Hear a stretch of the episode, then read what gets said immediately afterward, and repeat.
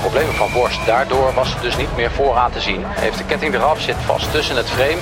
Het is de grote favoriet, Lucinda Brandt, die hier de derde wedstrijd van de Super Prestige weet te winnen. Perspectief plaatsen, want dit is een drassig stuk, dus hij heeft wel degelijk een mooie voorsprong op kop, Laurens Zweek. En zo gaat Laurens Zweek als Belgisch kampioen zijn eerste zege van het seizoen behalen. En hoe?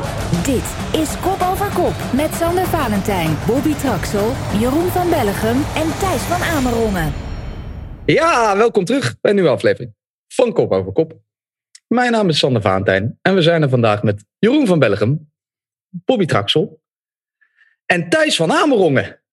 Ja, Thijs. Wat? Thijs? Wie? Thijs. Nou, Thijs van Amerongen. Thijs, jij bent uh, onze, pol, onze, niet podcast-expert, zometeen misschien ook wel, maar onze cross-expert. Vaste luisteraars kennen je misschien nog van onze crosscasts van vorig jaar. Mm -hmm. Ten eerste maar weer heel leuk om je weer te zien, Thijs. Hoe gaat het? Ja, zeker. Het wordt tijd hè, dat de cross weer uh, de hoogste prioriteit krijgt bij uh, Eurosport. Ja, het is... Uh, wegwielrennen, joh. Heel gek dat is een binnenkomer van je welste, toch? ja. ja, we hebben natuurlijk al wat crossen gezien. Heb je ervan genoten tot nu toe? Want het is 11 november en voor het eerst gaan we het echt over de cross hebben. Ja, ik vind dat we toch al wel een paar mooie cross hebben, hebben gezien. zeker vandaag ook weer in Nieuw. En ja, eigenlijk al wel een paar uh, leuke duels. Uh, dus uh, ja, ben wel tevreden. En dan is het nog wachten natuurlijk op de hoofdpersonen die er misschien nog bij gaan komen. Mm. Kan alleen maar beter worden. Nou, daar gaan we het zo meteen zeker ook nog even over hebben. Geen Jan vandaag. Jan is, as we speak, baanwielrennen aan het becommentariëren. Zit hij niet uh, in Bulgarije ergens? nee, hij zit niet in Bulgarije. Ik denk okay. dat hij gewoon in Leiden uh, in zijn hokje zit. Uh. Bijna hetzelfde. het baanwielrennen is tot zondag elke dag. Het EK-baan is dat op Eurosport 1 te zien. zo rond de klok van vijf. En wat gaan we dan vandaag doen in kop over kop? Nou, zoals ik al zei, de focus ligt op het veldrijden. Uh, eerst doen we natuurlijk een beetje wielernieuws. Daarna kijken we terug op de Super Prestige in Nieuw van vandaag, woensdag. We kijken kort vooruit naar de Etias Cross in Leuven op zaterdag 14 november. En kijken verder vooruit naar het uh, aankomende crossseizoen. Samen met uh, Bobby, Jeroen en Thijs. In ons wekelijkse item, een jaar crossen zonder te hossen. En waarom dat zo heet, ga ik je zo meteen uitleggen, Jeroen. Eerst maar het wielernieuws. Ja, Jeroen, toch nog een staartje van onze kop over kop in de Vuelta. 46 politieagenten betrokken bij de Vuelta werden positief op corona getest. Uh, tijdens de ronde helemaal niemand. Daarna 46 politieagenten. Nou wil ik geen uh, conspiracy theories beginnen, maar ik vond het wel opmerkelijk. 46 van de 150 had ik gelezen. Hè? En uh, ja, het is natuurlijk wel zeer confronterend en zeer frustrerend als je dan leest dat die getest zijn en dat die meteen naar huis gaan. Weet je, dan, dan kan ik mijn vrouw heel gemakkelijk kwaad krijgen. Hè? Dus uh, de huisartsen in België en Nederland die zeggen waarschijnlijk tegen iedereen: als je getest wordt, blijf alsjeblieft in quarantaine, verroer je niet tot je het resultaat weet. Dat moet je dus doen. Hè? Dus die worden getest en wat doet die de dag uh, meteen nadien? Die gaan overal rond naar huis. Dat is, dat is echt, ik word daar kwaad van. Hè? Want dat is net hoe je het virus bespreidt als je die hebt. Hè? Als je getest wordt, moet je thuis blijven. 48 uur in quarantaine. En die zijn dus in de Vuelta, die worden getest. En wat doen ze? Dan gaan ze vertrekken zonder dat ze de uitslag weten. Ja, en nu weten ze de uitslag, ze zijn positief. Ze hebben waarschijnlijk al verschillende mensen gezien in die 48 uur. Daar word ik heel kwaad van. Maar ook. Had jij ze willen laten? Tuurlijk, je moet die dan houden in diezelfde plaats, Bobby. Dat moet, hè. Als je getest wordt, moet je op dezelfde plaats blijven. Maar waar moet je... Je kunt toch niet een heel Als peloton vasthouden? Wordt, Bobby, als ja, dan, moet eerst, dan moet ik eerst naar de teststraat rijden. Ja, ja oké. Okay. Dan word jij getest. En, wat en dan moet ik naar huis. Tot je het resultaat weet, blijf je thuis. Ja, nou, gelukkig hebben we snel testen. Ben je weer 15 allemaal, minuten je klaar. Die gaan allemaal in Spanje uh, even naar elke uithoek. Dat mag niet. Maar het, is, het ligt aan natuurlijk ook hoe ze, zijn, hoe ze daar naartoe zijn gegaan. Hè? Want uiteindelijk, als jij op je motortje, want het meeste rijden op een motor. Hè? Dus het is niet zo dat jij midden in Madrid, als je uit Zaragoza komt, dat je midden in Madrid je motortje kan verplaatsen en dat je dan uh, uh, die weg kan gooien, zeg maar. Dus je moet ergens naartoe. Ja, dat moet, door, dat moet de organisatie maar regelen. Hè? Dat doet de politie toch? Die zegt, je gaat naar huis. Want daar moet je eventjes blijven. En dan moet je even een weekje binnen blijven, want we hebben een test gedaan. Dus je moet toch naar huis? Ik vond het uh, vooral het is, Maar het is verrassend. Het, het is, is uh, vooral opmerkelijk. Ze hebben ook vanuit de overheid gezegd dat dit niet meer op deze manier kan. Hm. Maar goed. Ander nieuws, jongens. Uh, vandaag werd ook de schorsing van uh, Dylan Groenewegen officieel bevestigd. We hebben het er al een keertje eerder over gehad. Negen maanden geschorst tot 7 mei. Precies een dag voor de Giro. Uh, ja, naar aanleiding van wat er natuurlijk in Polen gebeurde. Waar hij de deur dichtgooide voor Fabio Jacobsen. we hebben het al eerder over gehad, jongens. Nou, maar niet met jou, Thijs. Toen waren het nog geruchten. Wat vind je van die negen maanden? Is dat terecht of wat veel? Ja, ik vind als je gewoon puur kijkt naar wat, wat er is gebeurd daar, dan vind ik het wel heel lang. En vooral met name dat er, dit gebeurt natuurlijk dag in dag uit in de sprints. En dat de willekeur daarin, hoe zoiets dan door de UCI behandeld wordt, dat vind ik vooral heel, nou ja, vind ik heel raar. Dat het nu dan zo'n schorsing oplevert, omdat de gevolgen zo groot zijn geweest. Maar er gebeuren natuurlijk heel veel dingen in de sprints. En de ene keer wordt daar wel gedisqualificeerd, de andere keer niet. En als de gevolgen heel groot zijn, blijkbaar, door misschien wel ook toedoen van de hekken die bijvoorbeeld op een bepaalde manier geplaatst waren, dan krijgt hij zo'n schorsing aan zijn broek, zeg maar. Dus ik vind het, ik vind, ja, het is echt een beetje gewoon, omdat de gevolgen dus nu zo groot zijn, gaan ze dit doen. Terwijl als het allemaal net op het nippertje goed was gegaan, had hij, die, had hij dit niet gehad. Ja, Matthijs, als jij morgen of straks met de auto wegrijdt en je rijdt iemand aan en die blijft leven of je rijdt iemand aan en die gaat dood. Dan zijn de gevolgen toch gewoon anders. Ja, dat wel. Maar in principe zou dat niet uit mogen maken voor hoe, een, uh, hoe de UCI dat dan uh, zeg maar behandelt qua schorsing en qua disqualificatie. Ja, maar het is toch hetzelfde als in het verkeer. Als ik een fout maak en gebeurt iets en iemand die, die heeft iets of ik rij iemand dood. Wat in dezelfde manier komt. Dan is het toch een hele andere rechtspraak. Omdat het gevolg anders is. Ja, maar de vraag is dan of Dylan er wat aan kan doen dat, uh, dat hij in die hekken belandt. En dat, dat die gevolgen zo groot zijn. Heeft daar dan ook niet de organisatie daar een heel groot aandeel in? Tuurlijk heeft hij een fout gemaakt. Maar die gevolgen zijn heel groot door, door volgens mij, voor een groot deel, door die, uh, door dat, die factor, zeg maar. En ja, nu gaan ze het eigenlijk schuiven ze het helemaal op Dylan op die manier. Terwijl dat ook niet helemaal eerlijk is. Uh, Sagan, Cavendish, die hebben allemaal al dingen uitgehaald. Uh, Tom Velers werd een keer ondersteboven gereden in de Tour. Al met al ging dat allemaal heel goed. Kon de dag daarna gewoon weer rijden. Er werd eigenlijk bijna niks over gezegd. Terwijl eigenlijk was dat ook een halve aanslag, zeg maar. Ja, kijk, ik, heb, ik, heb met, ik, ik ben het helemaal mee eens. Hè, dat er echt, de willekeur is echt een probleem. En daar een houvast voor maken is gewoon best wel moeilijk. Hè. Dus ja. het ligt, dat ligt ook aan het parcours. Hè. Zit er een soort van bocht in en je wijkje van je lijn af. Ja, wat is wijken van je lijn af dan, zeg maar? Er is, een hele, er is heel veel flexibel waar je ergens iets aan kan doen. Maar uiteindelijk is naar mijn mening wel zo dat het gevolg en de schade bepaalt hoe groot de fout was van je. Ja.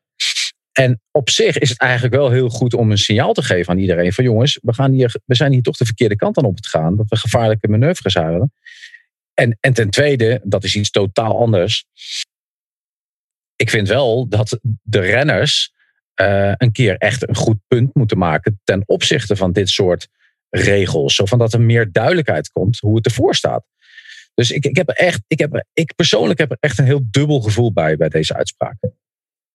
Ja, ik denk ik ook wel. Alleen uh, ik vind in dit geval heeft Dylan, niet alleen Fabio heeft heel erg pech, maar Dylan ook wel, vind ik. Die wordt wel nu wel echt weggezet als een renner die heel gevaarlijk is geweest. En tuurlijk maakte hij een fout. Maar dat gebeurt ook in het heet van de strijd. Dat weet jij net zo goed.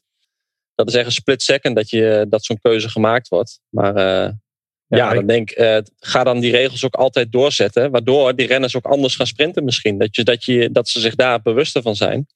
En dat je in de toekomst minder van dat soort capriolen ziet. Groenewegen lijkt inderdaad ook wel een beetje het slachtoffer te worden van uh, nou ja, een statement richting ja. uh, gedrag in de sprint. Dat ben ik het wel met je eens. Uh, nog een ander nieuwtje vandaag. Bjarne Ries verlaat ook NTT Pro Cycling. Tijdens de grote rondes zagen we al veel van de renners vertrekken, Bobby. Nu gaat Ries ook weg. Volgens mij is dit, voor mij is dit nu officieel einde team, toch? Nou, Misschien eigenlijk helemaal niet. Kijk, uiteindelijk is er heel veel discussie geweest rondom Bjarne Ries binnen de wielersport terug te komen. En daar ben ik altijd heel duidelijk over geweest. Ik denk dat dit voor NTT, een persoon als Bjarne Ries, was belangrijk. Op sportief vlak heel belangrijk om het weer terug op de rail te krijgen. Ehm, ik ga niet zeggen dat zijn, ehm, zijn, zijn werk geslaagd is eh, deze periode, maar we hebben ze in ieder geval goed gezien de laatste tijd. Um, maar het, het, zit wat ingewikkelder in elkaar. Hè? Dus uiteindelijk, uh, Bjarne Ries heeft samen met zijn compagnon, de voormalig directeur van uh, Saxo Bank, wat tegenwoordig overigens uh, ook onderdeel. Bank, Binkbank is ook een onderdeel van Saxo tegenwoordig. Die hebben dus eigenlijk aandelen willen kopen van de ploeg NTT, Rider Cycling heet dat. Um, Rider Cycling is Douglas Rider. Um, alleen door de corona kon die afspraak niet gemaakt worden om de aandelen te verkopen aan, uh, aan Bjarne en zijn compagnon. Waardoor eigenlijk daar heel lang duurt voordat er eigenlijk een handtekening is geweest. En nu blijkt dat die handtekening er nog steeds niet is. Uh, hij dus nog nooit mede-eigenaar is geweest van die hele organisatie. En nu wordt dus ook de beslissing genomen dat hij in ieder geval uit die organisatie, ja, waar hij niet in zat, dan gaat vertrekken. Hij was daar dus wel als sportief verantwoordelijk uh, binnen betrokken en bezig. Uh, maar voor mij kan het ook een signaal zijn dat er dus een sponsor op de loer ligt. Die zegt van ja, wij willen niet besmet raken met de, de, het verleden van Bjarne Ries. Hm. Dus heeft Bjarne Ries misschien wel zijn, zijn spullen gepakt. En om zo de ploeg toch een kans te geven om door te gaan. Dus het zal nog even afwachten zijn of dit, hoe dit gaat lopen, links of rechtsom. Ik zag het ook net op de manier zoals Bobby net zei. Dat er misschien nu wel een kans ligt voor een sponsor om toe te happen. In uh, tegenstelling tot wat we misschien verwachten. Hè? Dat Ries weggaat omdat hij geen uitweg meer ziet. Misschien is het net omdat de ploeg geen uitweg ziet met Ries erbij. Hm. Dat is een uh, positieve manier om te draaien, jongens. Zal ik het nog niet ja. Laat, laten we het hopen.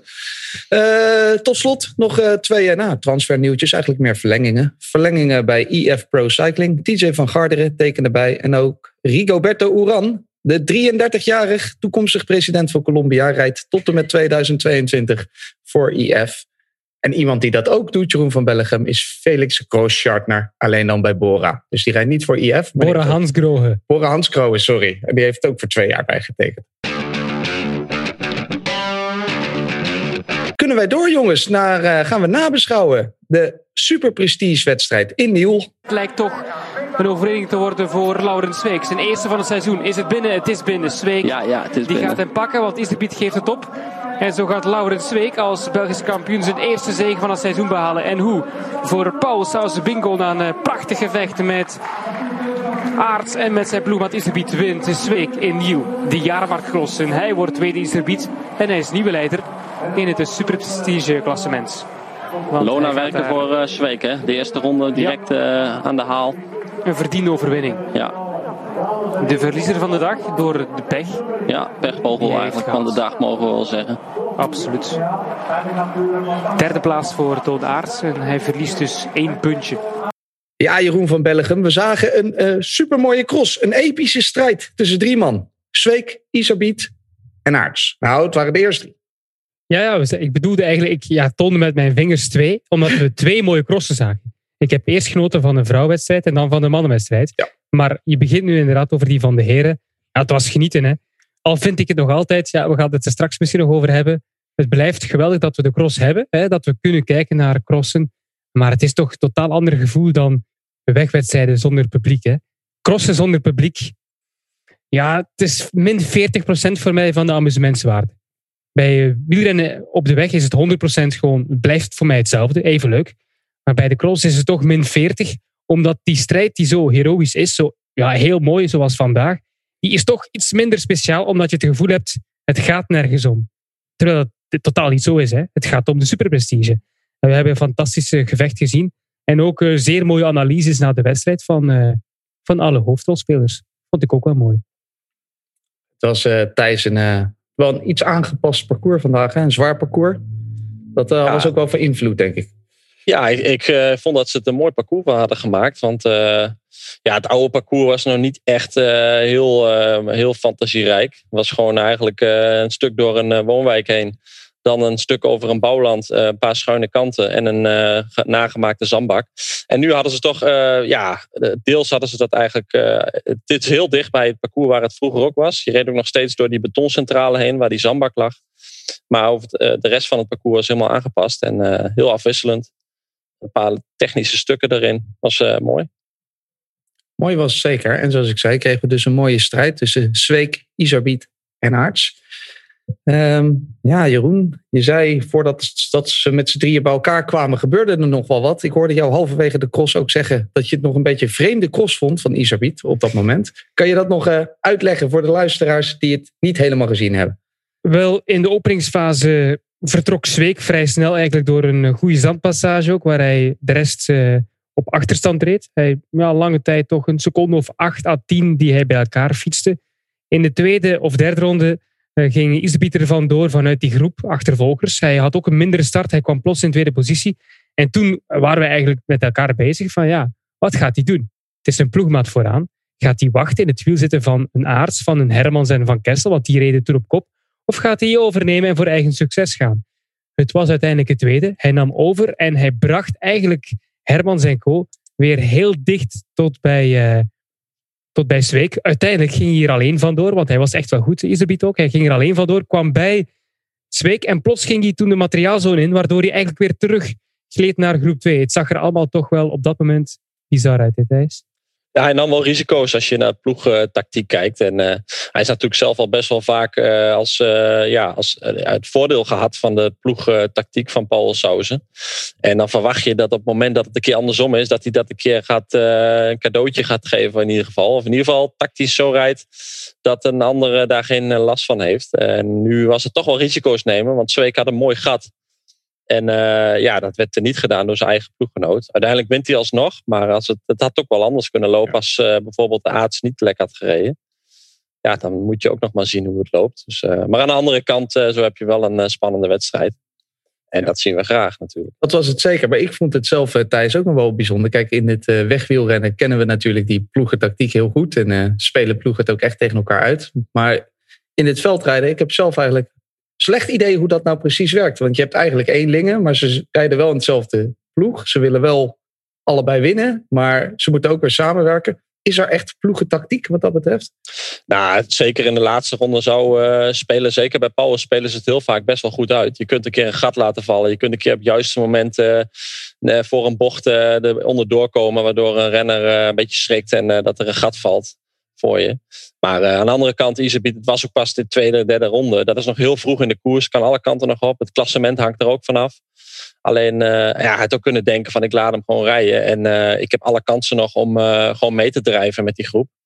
Dat deed hij niet. Dus, hij deed het vooral denk ik om Aarts ook op achterstand te rijden. Want Ton Aarts was slecht gestart. Hè, of ja. minder goed gestart dan Iserbiet.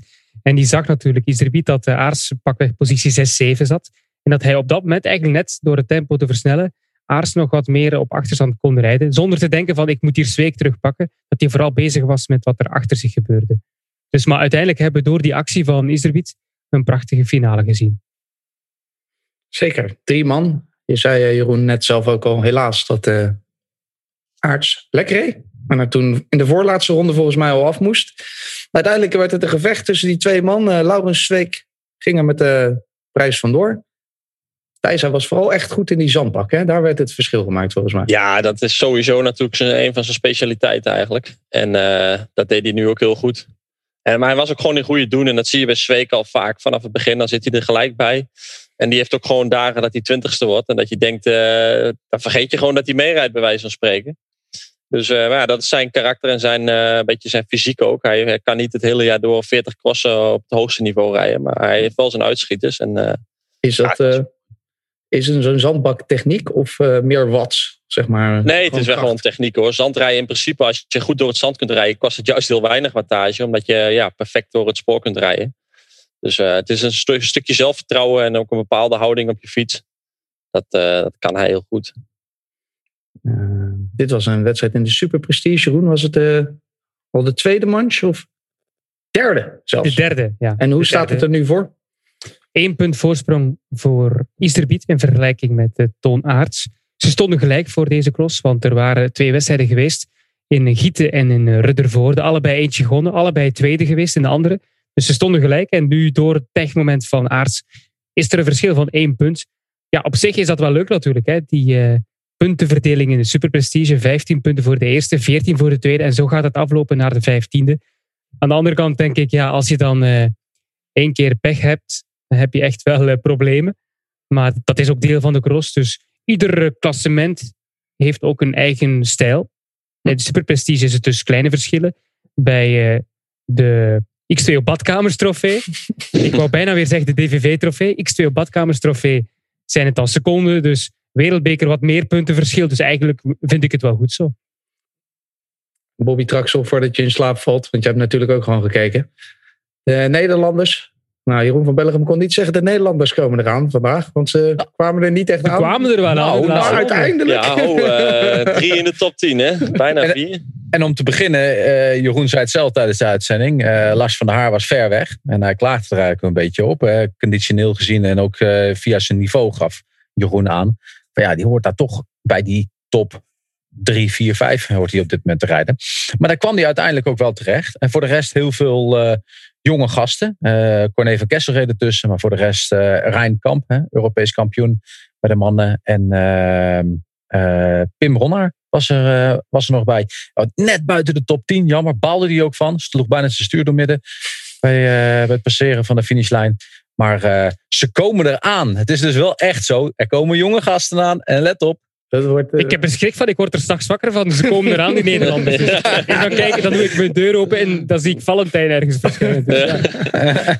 Ik ben nog niet heel goed in het veld. Eh, een andere plek waar de Nederlanders er niet aankomen, maar gewoon er al zijn, is bij de, de vrouwen.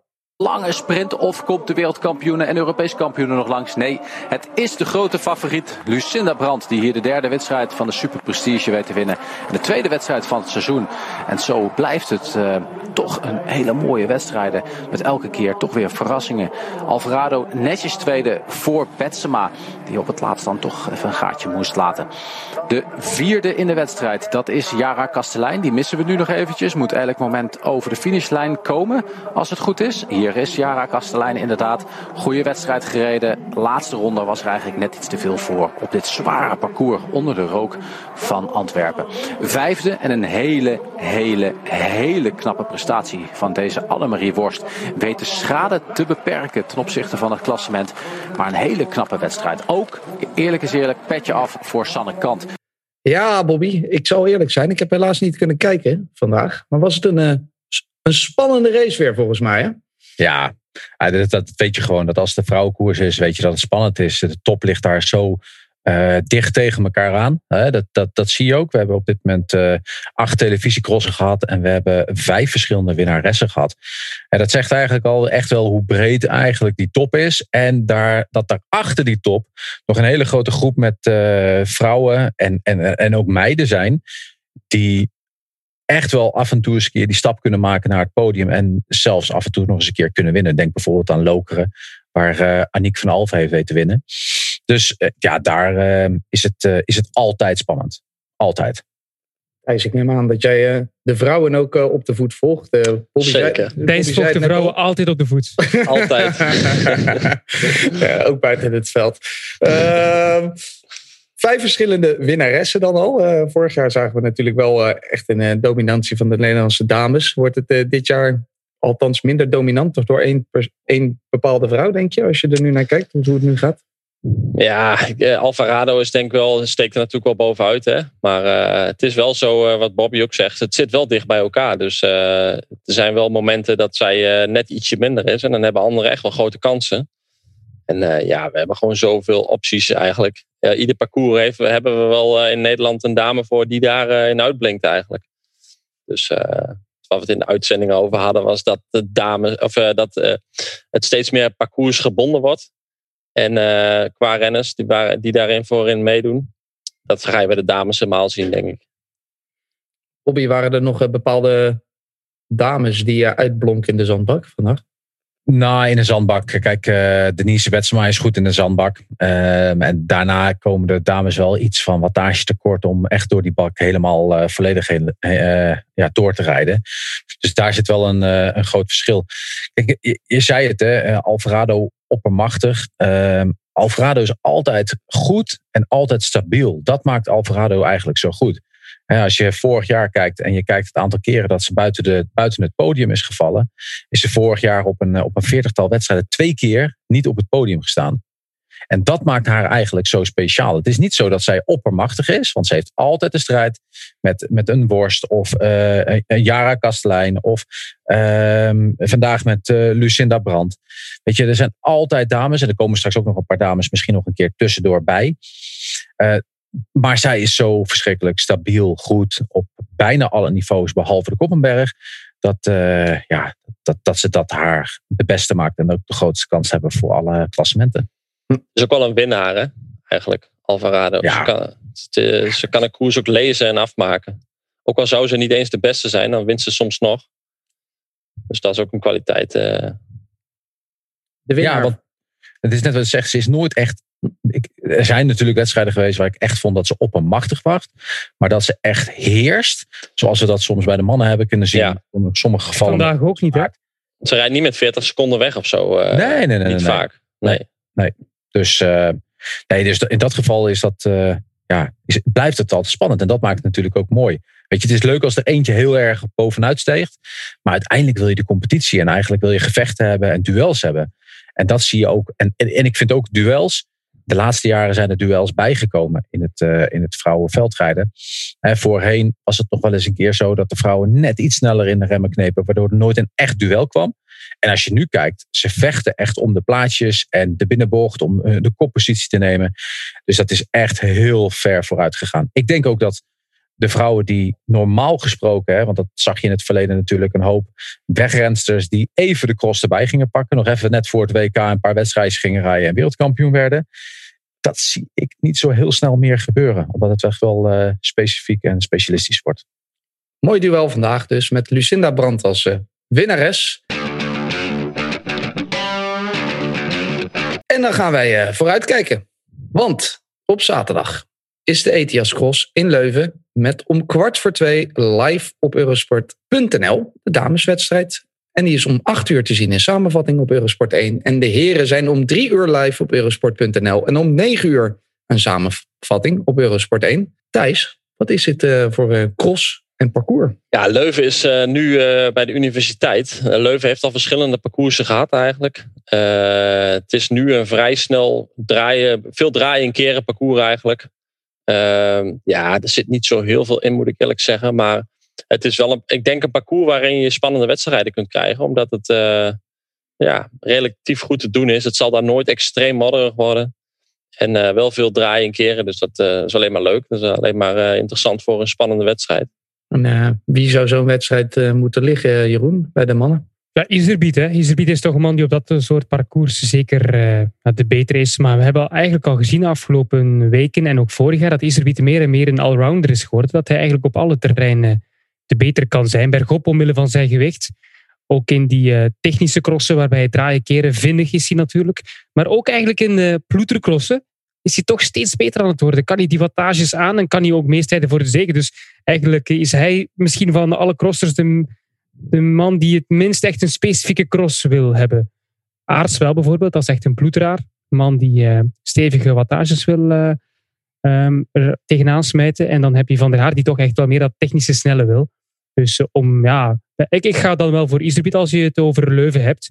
Maar iedereen die gewoon nu een goede conditie heeft met een Van der Haar, met een Toon Aarts, een Zweek eigenlijk ook wel op dat parcours, die gaan er wel bij zijn. Dus het is trouwens een Heverly eigenlijk. Hè. Het is, het is, ze zeggen Leuven, maar het is eigenlijk uh, de gemeente uh, Heverlee.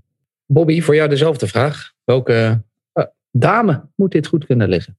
Ja, uiteindelijk kom je dan gewoon weer bij dezelfde, dezelfde vrouw als we net gezegd hebben. Annemarie Worst, Alvarado, Jara Kastelein.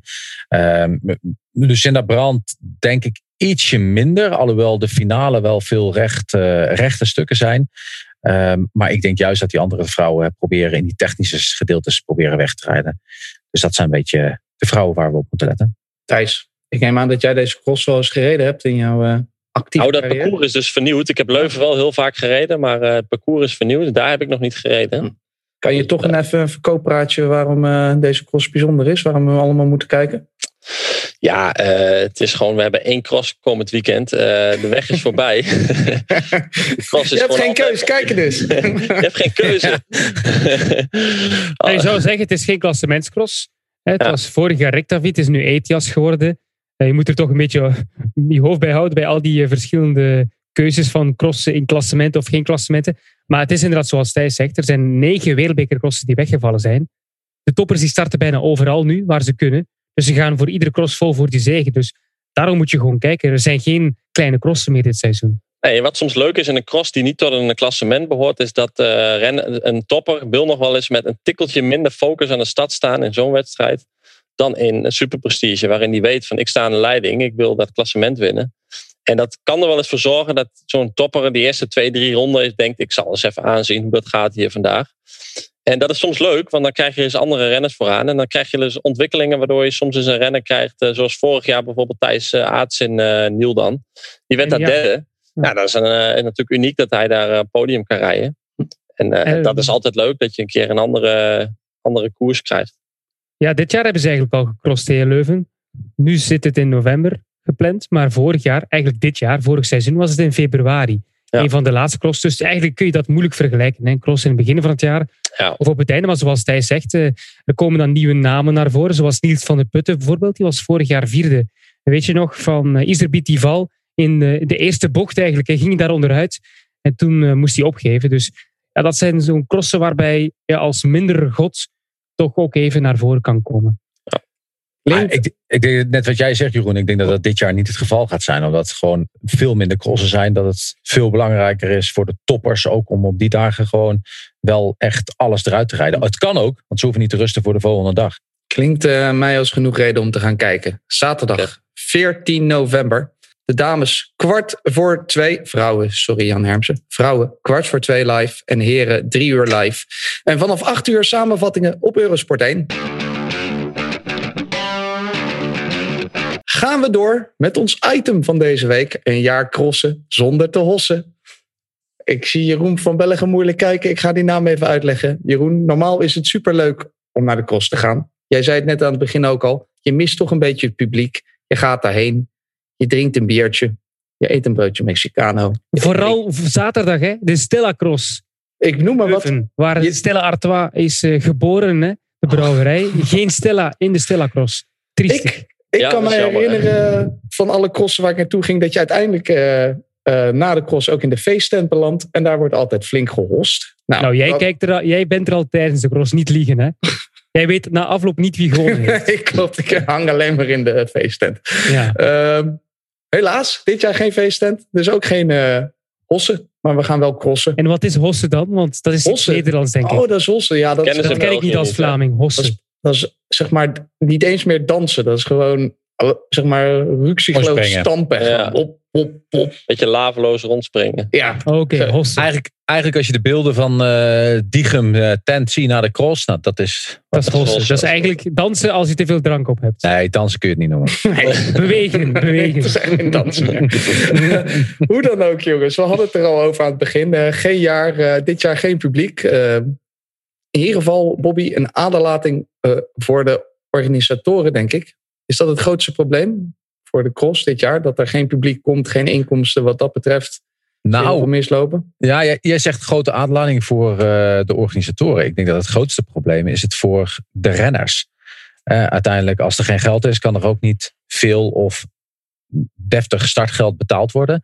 En uh, ja, en dat zijn toch wel de mannen die toch ook wel moeten crossen. Uiteindelijk, uh, de renners, daar wordt toch aan iedereen gevraagd om in ieder geval naar die crossen te gaan. Want je hebt ook een sponsorcontract die je in ieder geval op televisie wil laten zien. Als je zelf in, ieder geval in beeld wil rijden. Uh, daar word je voor betaald. Dat is je salaris.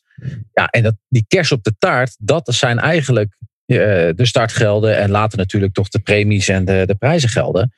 Dus in dit geval zijn het vooral de, de, um, ja, de, de, renners die het grootste probleem hebben dat het uh, publiek niet mag komen. Denk jij dat ook, uh, Thijs? Want ik uh, kon me ook wel weer voorstellen dat de renners het fijn vinden dat ik daar niet sta met mijn bier in hun oren te schreeuwen. Nou, ik denk dat ze dat heel graag wel zouden willen. De, Tonaat zei het vandaag ook in het interview achteraf. Dat hij dat toch wel. Dat is eigenlijk een van de eerste renners die het echt benoemde vandaag van de afgelopen crossen. Dat, uh, dat hij het heel jammer vond en dat de sfeer een beetje ontbrak uh, doordat er geen publiek was. Uh, ja, dat maakt natuurlijk ook dat je soms dieper kunt gaan dan dat je eigenlijk voor mogelijk had gehouden. Omdat je gewoon helemaal wordt opgezweept door het publiek. En dat mis je nu wel.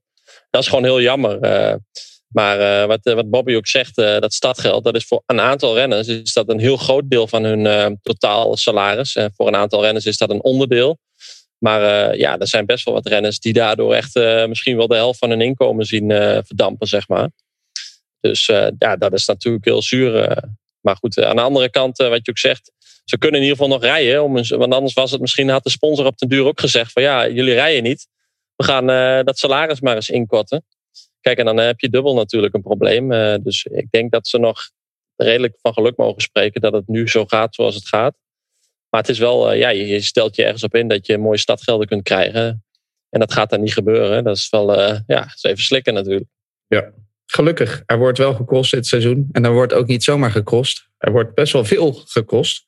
Heel veel gereden. Uh, op Eurosport is uh, eigenlijk zo goed als alles te zien. Maar Thijs, soms raak ook ik een beetje de weg kwijt. We hebben een wereldbeker. We hebben de Super Prestige. We hebben de X2O badkamer trofee.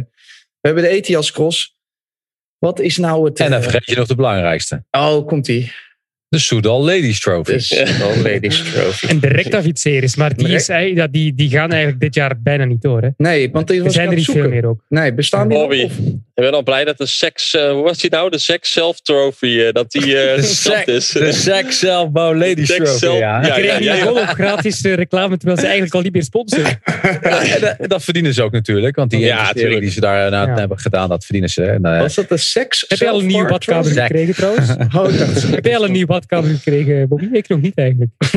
ik ook niet. Maar ik, Nee. uh, ik zag net wel al uh, allemaal foldertjes. En uh, ik hoorde allemaal Hans Grohe door jouw beeld gaan. Dus dat voor jou wel in orde. Ja. Maar, nee, maar je wilde wat vragen aan. aan nou ja, ik vroeg vooral af. Kijk, we kennen de wereldbeker natuurlijk. Maar waar zit nou dat verschil in de Super Prestige en de X2O badkamer trofee? Want ik heb wel nu een badkamer. En de ETIAS Cross in Thijs. Ja, nou, in mijn ogen is de wereldbeker nog altijd het grootste klassement. En dat zal iedere renner denk ik ook beamen. Alleen, uh, ja, nu er zoveel wegvallen, uh, is de waarde denk ik van iedere cross is gewoon heel hoog. Ik bedoel, uh, wat, je, ook, als je iets kunt winnen, dan moet je het meepakken. En, maar ik denk wel als renner wil je in de normale seizoenen, zonder corona, is een wereldbeker het hoogst aangeschreven. Buiten het WK en het NK. En daarna komt in mijn beleving een beetje de superprestige. En daarna denk ik de X, uh, X2O uh, zelfbouw trophy. Zeg ik nou, zeg, badkamers. Daar ga ik alweer.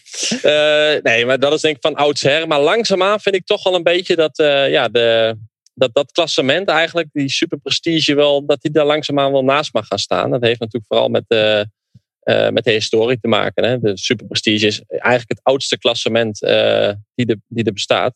De wereldbeker is zelfs daarna gekomen. Dus dat... Hm. Ja. Dat is wel interessant. Dat is natuurlijk heel subjectief. Hè. Bij mij ligt dat dan helemaal anders. Ja. Als kind, als student, keek ik altijd uit naar die Gazet van Antwerpen wedstrijden. Omdat dat voor mij de mooiste waren. De Koppenberg, Nieuw bijvoorbeeld ook. Al die crossen waren eigenlijk de mooiste van de hele kalender. Waardoor voor mij superprestige nog altijd in mijn hoofd minder belangrijk is dan nu de X2 badkamers. Dus ja. dat is denk ik hoe je dat persoonlijk beleeft. Nee, Bob? Ja, denk ik ook. Ja. ja. Dat is heel relatief. Als jonge renner dan, ja. als je begint, dan is die superprestige was toen ik jong was, zeg maar. Toen ik 16, 17 was. 30 jaar geleden. Dat is heel lang geleden. Toen uh, was voor ons was de superprestige was, uh, eigenlijk uh, buiten de wereldbeker het klassement. En daarna kwam langzaamaan die Gazet van Antwerpen erbij. Maar dat was toen, in, in, die tijd was dat nog net even minder. En wat ik ook al zei, langzaamaan begint dat naast elkaar te staan eigenlijk. In mijn beleving dan. En uh, nog even voor de volledigheid, Jeroen. De Wereldbeker, Super Prestige en die X2O badkamertrofee, dat zijn klassementen. Ja. En de ETIAS en Rectafiets is gewoon een verzameling losse... Een verzameling van crossen onder dezelfde sponsornaam. En daarbij heb je ook nog eens bij die klassementscrossen.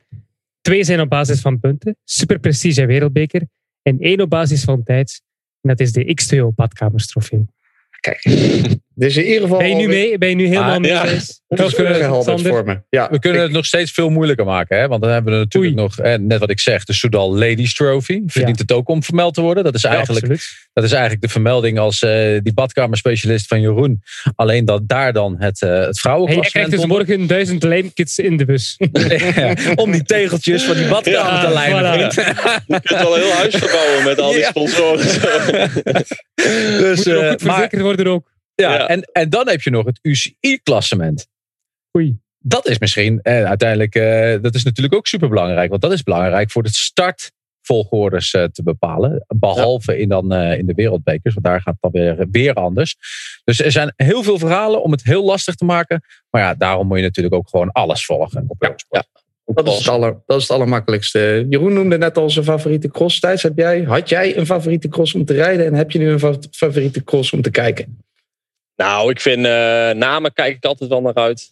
Uh, overreizen, altijd. Ja, het zijn er een paar, de lastige crossen. Ja. Misschien ook de crossen wat mezelf het best lag. Maar uh, ja.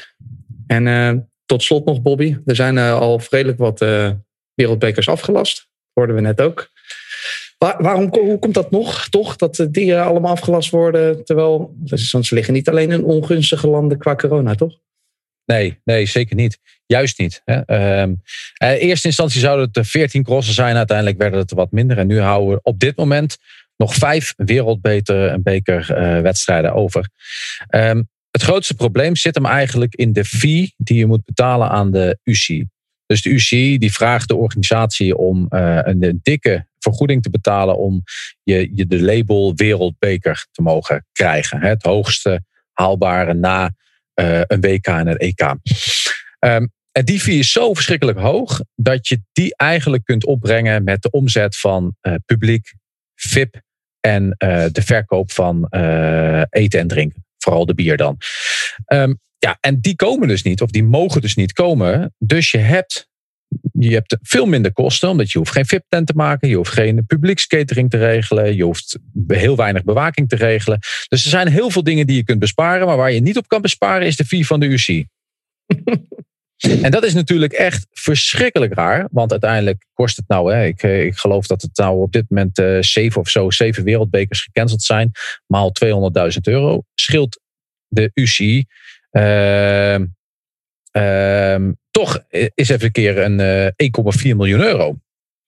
Ja, als de UCI niet had gezegd, jongens, weet je, ook wij willen dat deze sport blijft bestaan. En ook wij willen dat er zoveel mogelijk gekoerst wordt in een hele moeilijke periode voor de crossers. Want dat is de situatie. En volgens mij hoort de politiek daarvoor te staan. En de UCI is de wielenpolitiek.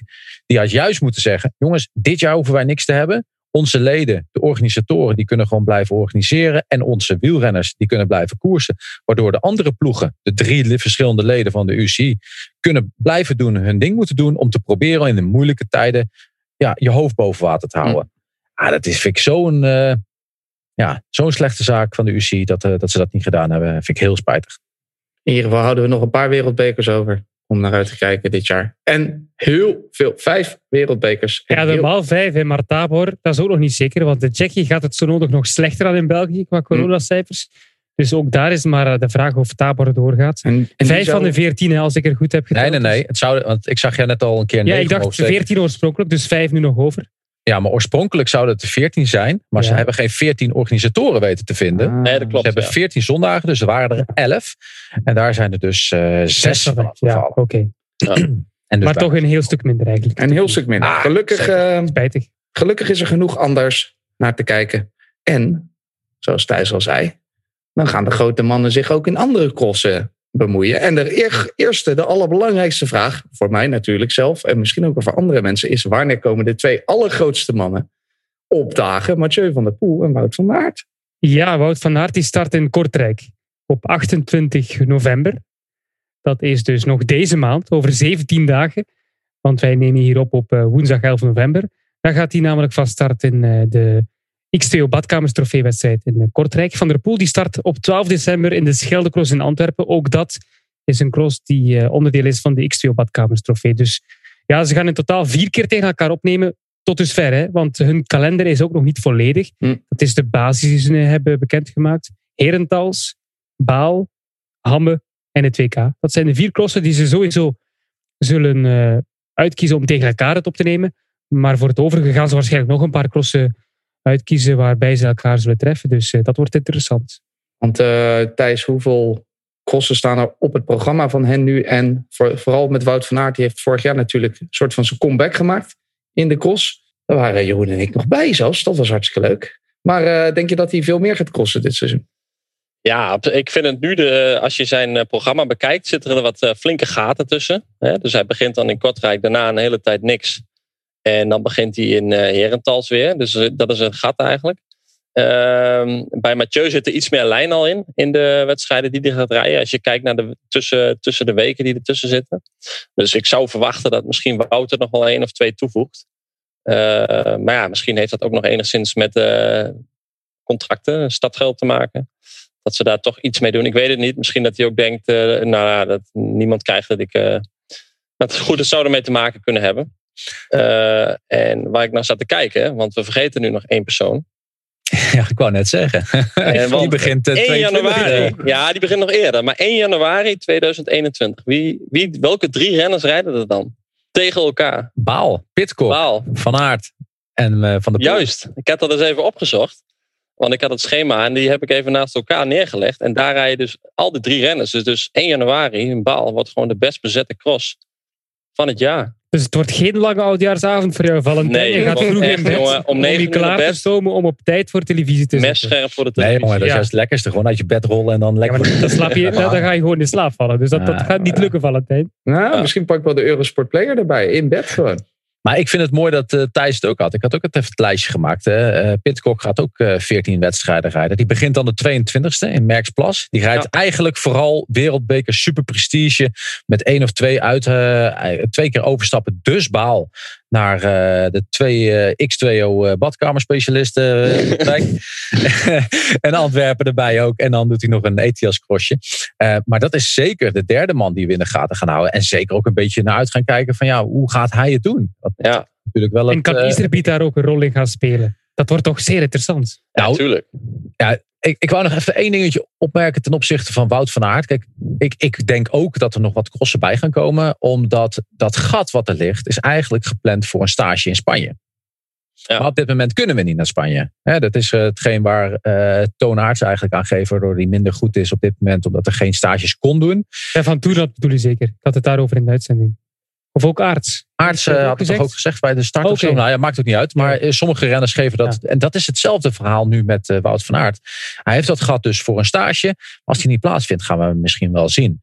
En uh, ja, ik kijk ook uit naar die, ja, die, die combi van die drie renners bij elkaar. En zeker, absoluut, of Iserbiet en uh, toonaards en, en misschien een zweek in sommige gevallen ook mee kunnen. Want als die niet mee kunnen, dan zitten we, waar zitten we dan nu naar te kijken? Ja, ja spijt me, maar ik hoop echt dat die de aansluiting kunnen maken. Want uiteindelijk, als er dan weer zo iemand komt, eventjes een paar keer meedoet, dat is gewoon niet goed voor de cross in het algemeen. Ik verwacht het ook niet, hè? Dat is nee. even een tweede, want dat zagen we vorig jaar al, naar mijn mening, dat uh, uh, Van der Poel toch wat lastiger had met de, de andere, laten we zeggen, wat in meer het begin vooral, hè? Ja, ja, In het begin dat hij erbij kwam, dan wel. November bijvoorbeeld, maar december, januari waren toch ook gewoon uh, walks in the park voor hem. Ja, maar nog niet als je het vergelijkt met het jaar daarvoor, hè, waar hij alles won met 1, ja. 2 minuten voor. Zelfs op een nee, klok waarvan je zegt van ja, dat ja. gaat echt niet gebeuren. Dus uh, ja, ik kijk er echt naar uit. En wat denken jullie van Van Aert? Daar ben ik vooral benieuwd naar. Hij was eigenlijk de afgelopen jaren telkens de minder hè, met voorsprong. In vergelijking met Van der Poel. Maar op de weg heeft hij nu die stap gezet is te gelijken of soms wel de beter dan Van der Poel hè, in de dagskoers. Gaat hij dat nu ook kunnen, denk je, in het veld? Daar ben ik vooral benieuwd naar. Ja, ik ook. Ik ook. Ja, ik, uh, je verandert wel als renner. En, ja, en, zeker.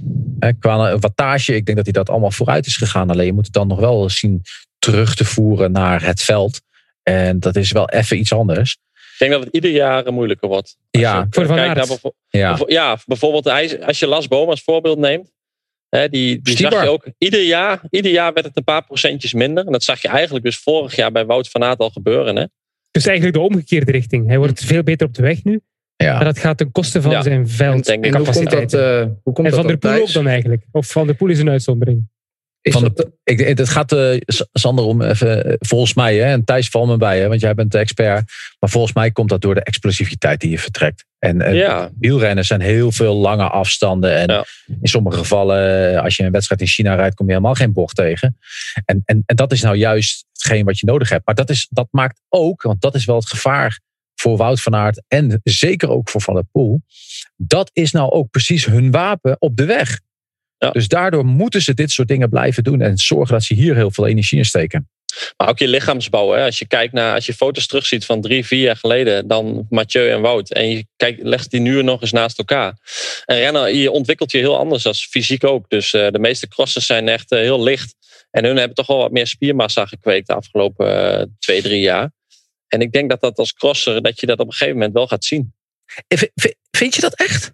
Misschien nou, in de ik... benen, maar als jij het een, een, een, een wegrenner voor je hebt staan naakt. Hè? Stel je hebt dat gelukt ooit een keer. Wow, wow, wow, nee, nee, maar stel je hebt naakt, nee, maar stel je hebt naakt een wegrenner voor je staan of een crosser. Ja. Heb je een crosser een veel groter sportieve eh, lichaam bij je staan dan een, dan een wegrenner. Ja, omdat de Ja. wegrenners die hebben helemaal niks. En, en, en, en, en die crossen, dat moet kracht uit de rug komen, eh, spieren en natuurlijk core stability en allemaal dat soort zaken zijn verbeterd. Ja, compleet. Belangrijk. Maar ik denk Ja. wel, als je kijkt gewoon naar, als je hun naast elkaar legt, van hoe ze er nu uitzien en toen, dat, die wel, dat ze zich wel heel eh, erg ontwikkeld hebben en dat een wel verandert.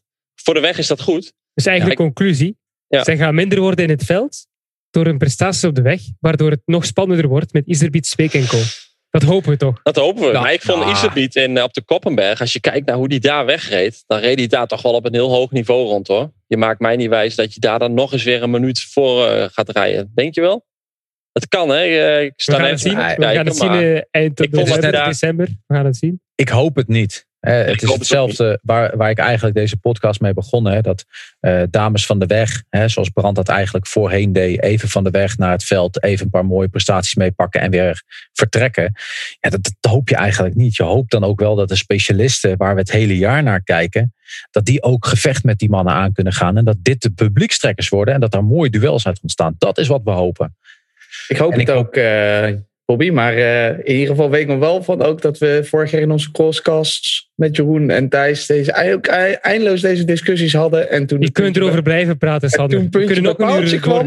Ja, daar heb je gelijk. toen puntje per paaltje kwam, was toch Mathieu toch wel weer vaak oppermachtig. Ja, Jeroen? dat wel. Maar Dat Laatste- verwachten we ook dit jaar, maar we hopen dat het toch gewoon spannend blijft. Ja. Laatste vraagje voor jou als Belg. Want er komt, Als een, Belg. Ja. eh, er komt een nieuwe, misschien wel een nieuwe Sven Nijs aan, hè? zijn zoon. Een nieuwe Thibaut. Sven Nys komt aan. Oké. Zijn zoon, Thibaut. Ja. Die gaat eh, dit jaar ook meedoen. Die doet al mee. We Wat, hebben gaan het niet we, gezien vandaag, maar hij doet al mee. wat Ja. mogen we van hem verwachten? Ja, ik vrees voor hem niet zoveel eigenlijk. Want Hm? hij heeft de pech net als die andere beloften. Die moeten allemaal meedoen met de profs. Hè. Er zijn in België geen aparte beloftewedstrijden of geen juniorwedstrijden door, ja, u weet wel waarom, door de covid-situatie. Waardoor die beloften, de beter dan, hè, niet allemaal, die mogen starten met de profs samen. En die zie je eigenlijk amper tot niets. Jawel, vandaag hebben we Kamp wel gezien, Ronhaar, ehm, Van de Putten ook, Van de Bos. Dat zijn al de oudere beloften. Hij is een hele jonge belofte, Thibaut Nijs. Dus die wou eigenlijk in afzonderlijke beloftewedstrijden soms meedoen voor de zege. Of toch zeker bij de aanleunen. En als hij nu gaat starten bij de profs, moet hij van de vijfde, zesde rij. Zoals eigenlijk de meeste beloftes die geen punten behaald hebben. En daarom zie je hem nooit meer in eh, de voorste linie. Dat is mentaal wel lastig, want hij is gewend om altijd voor de zege te strijden.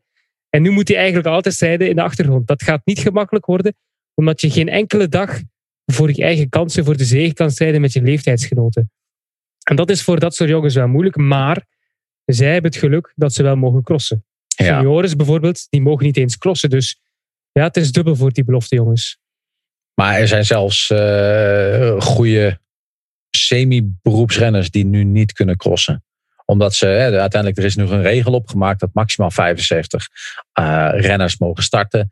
Met daar dus een, eh, eh, verschillende rankings in. UCI-ranking, een ranking van het evenement, het contract, of je, of je dat van tevoren al had of niet. Of, en daarna kom je op het feit of je bij een continentale of een semi-professionele ploeg rijdt. Maar als je dan bij een Nederlandse ploeg rijdt bijvoorbeeld, dan heb je bijna geen kans om te starten.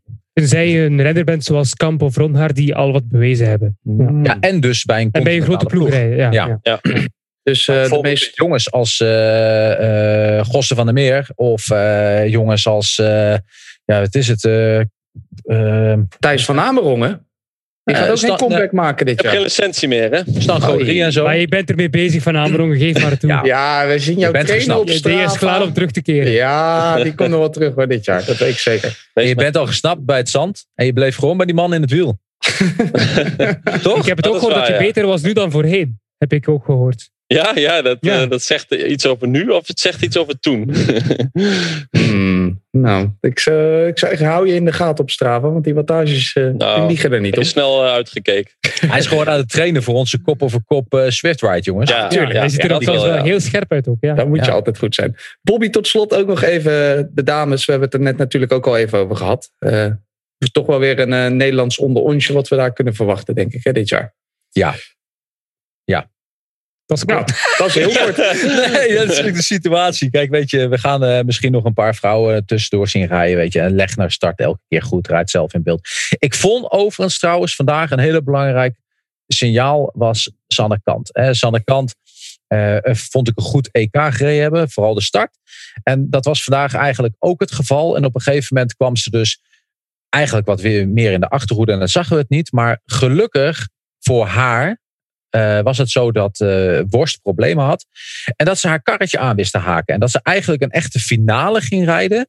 Om te zorgen dat ze bij Worst kon blijven. En ik hoop dat ze daarbij eigenlijk een beetje een knikje krijgt van ja, ik ben zo slecht nog niet. Want ik kan wel met zo'n topper in de finale mee. Probleem in haar geval is dat ze gewoon geen finales meer rijdt. En op het laatst in haar eigen tempo rijdt. En een wedstrijdje doet met het groepje met uh, vrouwen om zich heen. Um, verder moeten we hopen dat uh, Evie Richard nog eens een keer gaat koersen. Zullen we misschien straks nog eens een keer in een van die wereldbekers zien. Bijvoorbeeld in Namen, wat haar natuurlijk goed ligt. En dat zal een keer even weten te winnen. Um, ik heb het programma van Ferran Pavon nog niet kunnen vinden. Maar laten we hopen dat die nog eens een keer terug het veld in komt. Of een Vos bijvoorbeeld. En dat we daar een klein beetje, nog een beetje koers om kunnen hebben.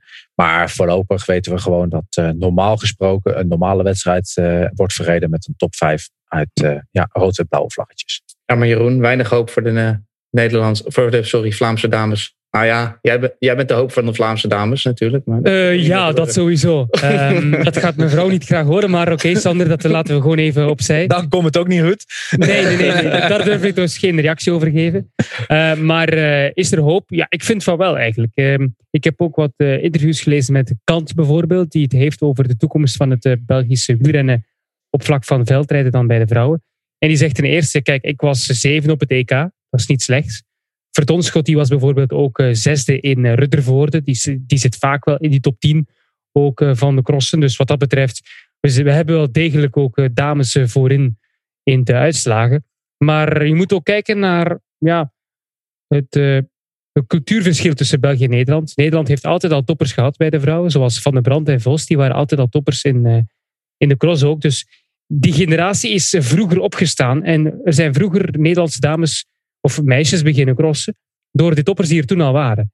En bij België is het zo dat er nu wel een grote lichting zit aan te komen. Heel veel jonge meisjes zijn begonnen crossen, crossen nu.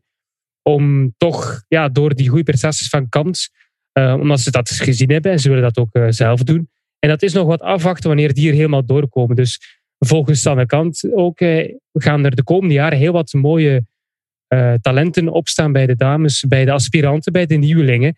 En ze geeft ook zelf technische trainingen nu voor de bond. Sanne Kamp dan aan uh, jonge talenten. En ze zegt van er zitten daar echt wel talenten tussen, maar we moeten een beetje geduld uitoefenen, omdat bij ons alles wat later op gang is gekomen dan in Nederland. Maar weet je, ik, ik snap dat toppers die sommige uh, mensen op de fiets brengen of welke dat sport gaat ook dan ook vaak zo in iedere sport. Ja, maar in het geval van, van de wielersport in het algemeen, op het gebied van vrouwen en België, daar hebben ze gewoon geen aandacht aan besteed de laatste twintig jaar. Daarom dat ik zeg, we moeten even Uh, geduld hebben. Ja. Ja, het is, maar het heeft niet te maken met dat er een topper waren. Want in het, in, het, in het wegwielrennen hadden we ook een Heidi van der Vijver die gewoon altijd goed was. En zo had je nog best wel meerdere vrouwen die daar altijd goed reden. Hè. Uh, Ludovine Harion uh, waren Dat allemaal... is toch mindere cultuur. Hè? Jullie hebben altijd al heel veel aandacht besteed en goed ook aan de Ja, vrouwensport. precies. En Nee, bij ons niet. Dus- Dat, he- dat, is, dat puntje is emancipatie. En, Ja. en wij, wij zijn in Nederland veel meer eerder geëmancipeerd op het gebied van eh, vrouwen ook de kans geven om die sport te gaan. Er gaat heel Klopt. veel geld aan de stimulatie topsport. dat. Sport wel, maar topsport minder inderdaad. Ja, en dat, Ja. Is, en dat is gewoon een hele grote tekortkoming geweest in België de laatste jaren. Want als je de, de, de talenten vergelijkt bij het, het Belgische. En inderdaad, het gaat echt beter. Echt waar. Dat, dat, dat, mag nog echt wel een beetje gas bovenop komen. Dat er nog iets meer eh, bij komt. Maar als je dat vergelijkt met de talenten die wij in Nederland hebben. Met bijvoorbeeld Puk Pietersen, die net 18 is. En die nu Europees kampioen is. Eh, Manon Bakker, Aniek van Alven, Serine van Anrooy. Fem van Empel reed vandaag eh, top 10. Ah jongens, ik kan een heel lijstje geven. En dat, Ik moet ook wel zeggen, als we als België ons altijd gaan vergelijken met Nederland, bij de vrouwen dan, dan kom je er altijd slecht uit. Want Nederland is nog, de beste, het beste land met voorsprong in de wereld. Hè. Niet alleen als het gaat over de cross, maar ook in het wegwielrennen. Oh. Zijn ze daar ook veel beter dan de rest. Dus je moet niet alleen naar Nederland kijken, vind ik. Je moet ook Nee, Je mag ook maar wel blij zijn als er een paar in de breedte meedoen. Niet Maar je, maar je ziet ook in de, in de breedte, en ik denk dat eh, cross is nog iets heel specifieks. Hè. Dat, dat blijft een beetje een Nederland-België verhaal. En we hebben af en toe een keer een Française en dan misschien een keer een Britse. En dan, dan, dan houdt het, eh, misschien een keer dat er zo meteen nog eens een Amerikaans op staat, maar dan houdt het op. Maar inderdaad, wat Jeroen zegt, in het algemeen is Nederland gewoon heel ver op het, op het, in het wielersport met eh, het vrouwen. Hè. Dat is bij de BMX, dat is bij de mountainbike, dat is op alle gebieden. Eh, alleen inderdaad, het is niet zo dat het is niet zo'n 100% zekerheid dat wij deze positie gaan behouden. Want we hebben gewoon een gigantisch probleem binnen de KNWU om jeugd aan ons te binden. Hm. En als dat stopt, dat, dat probleem hebben ze in België dus niet. Dan gaan wij deze voorsprong in de komende 20 jaar volledig verspelen. Dit En is, dan wordt het eh, spannender. Misschien ook wel leuk. dit is nog wel een onderwerp om nog een keertje in kop over kop te behandelen. Jongens, bedankt. Ik ga wel het laatste woord geven aan onze expert, aan Thijs. Want- ah, oké. Eh, want zoals ik zei, ik kan Ik dacht niet dat je naar badkamers-expert. Maar de, ik kan niet naar de cross. Hij gaat verhuizen, hè? je hoort het van alle Ja, ja, kanten. ja. Ik ga verhuizen inderdaad over drie weken. We hebben nog een badkamer nodig. Dus, Je eh, moet, gewoon, je moet ze gewoon bellen, joh. Ja, ik durf niet. Nee, nee, jij durft niet. onze, onze Thijs. Ik kan niet naar de cross. Ik kan daar niet gaan staan hossen. Dus ik moet alles thuis gaan kijken. Waar moet ik nou echt op gaan letten dit seizoen? Waar moet, je- waar moet je specifiek op gaan letten? Ah ja, ja. De comeback van Van Amerongen. Ja, de, nee, het is, eh, waar moet je op gaan letten, joh? Goh, wat een moeilijke vraag Ja. is dit. Nee, jongen, dat is niet die- moeilijk. Kom op. Gewoon die cross volgen. Gewoon een leuke de duels bekijken. Nee, jongen, jij bent Wat een antwoord simpel. van Amerongen. We hebben, een paar, aan. we hebben een paar belangrijke pijlers. We hebben aankomende 22 november. Dan hebben we Merksplas. Daar begint Pitcock. Jongens, dat is echt een dingetje om te gaan kijken hoe hij die omzet maakt. Dan hebben we op 28 november Wout van Aert die terug de koers in komt. En 12 eh, april, of 12, 12 eh, april, dat is wel wat te december. laat. 12 de- nee, dan, eh, dat is, dat is, ja, precies. 12 december, dan is de cross in Antwerpen, waar Van der Poel komt, maar ook direct tegen Pitcock staat. Jongens, we, hebben, we gaan echt wekelijks iets moois gaan zien. Dus je kunt er ook geen één missen. Je moet ze gewoon allemaal in je kalender Heb je zetten. dat gehoord, wat ik wil Sander? zeggen. Ik heb je dat gehoord, Sander? Niet zelf heb- fietsen, gewoon naar die cross Ik heb- kijken. Het is één uur of twee uurtjes met de vrouw Maar dat is het fijne van cross, hè? Gewoon een één Ja. uurtje. Even Twee kijken. uren. Wij willen gewoon een dames. heel verslag hebben van jou, eh, van iedere cross. Ja, eigenlijk eh, wel, Wat ja, jou is ja. opgevallen in die Ja. cross. Ik ga alles volgen. En als ik het niet live kan kijken, dan kan je het altijd via eurosport.nl terugkijken. Dus dat is ook makkelijk. Eh, bedankt, mannen. Ook vandaag weer. Ja. Thijs, ook bedankt. Voor mij ben je nog steeds expert hoor. Laat die andere jongens maar lullen. Maar, eh, eh, ik doe nog één echte expert. Dat is zeker zo. Wij, wij praten maar wat, maar die van Amerongen die weet alles. Ja, die weet hoe je door modder moet. eh, Of door een zandbak. Ik heb een paar keer gecrossed, maar eh, dan, was- dan moet je wel lachen hoor. Ja, dan moet je wel lachen, ja. Ja, want dat, ik deed dan elk jaar die Silvermeercross daarvan de, de Nij, of eh, wat is het? Bonen en Friends. Ja, Bonen. ja. Ah, jongen, ik denk dat ons daar als, niet, eh, daar als ja. supporter veel meer plezier in hebt dan eh, naar die top te kijken. Je is te- niet onderrichten, knap. eh, Thijs?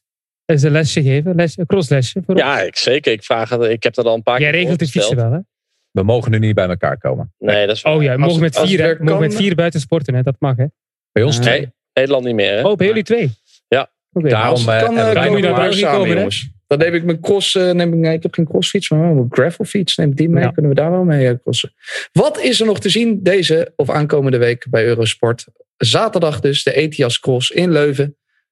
Kwart voor twee live op eurosport.nl. De heren drie uur live op eurosport.nl. Om acht uur samenvattingen op Eurosport 1. En tot zondag, ik zei het al, elke dag het EK-baan op Eurosport 1. Zo rond vijf uur. Met eh, Jan Hermsen. Kop over kop is er volgende week even een weekje niet. Maar de week daarna wel heel snel weer. Ik denk aan het begin van de week alweer. Dan eh, gaan we het zeker weer over de cross hebben. Bedankt voor nu en tot snel.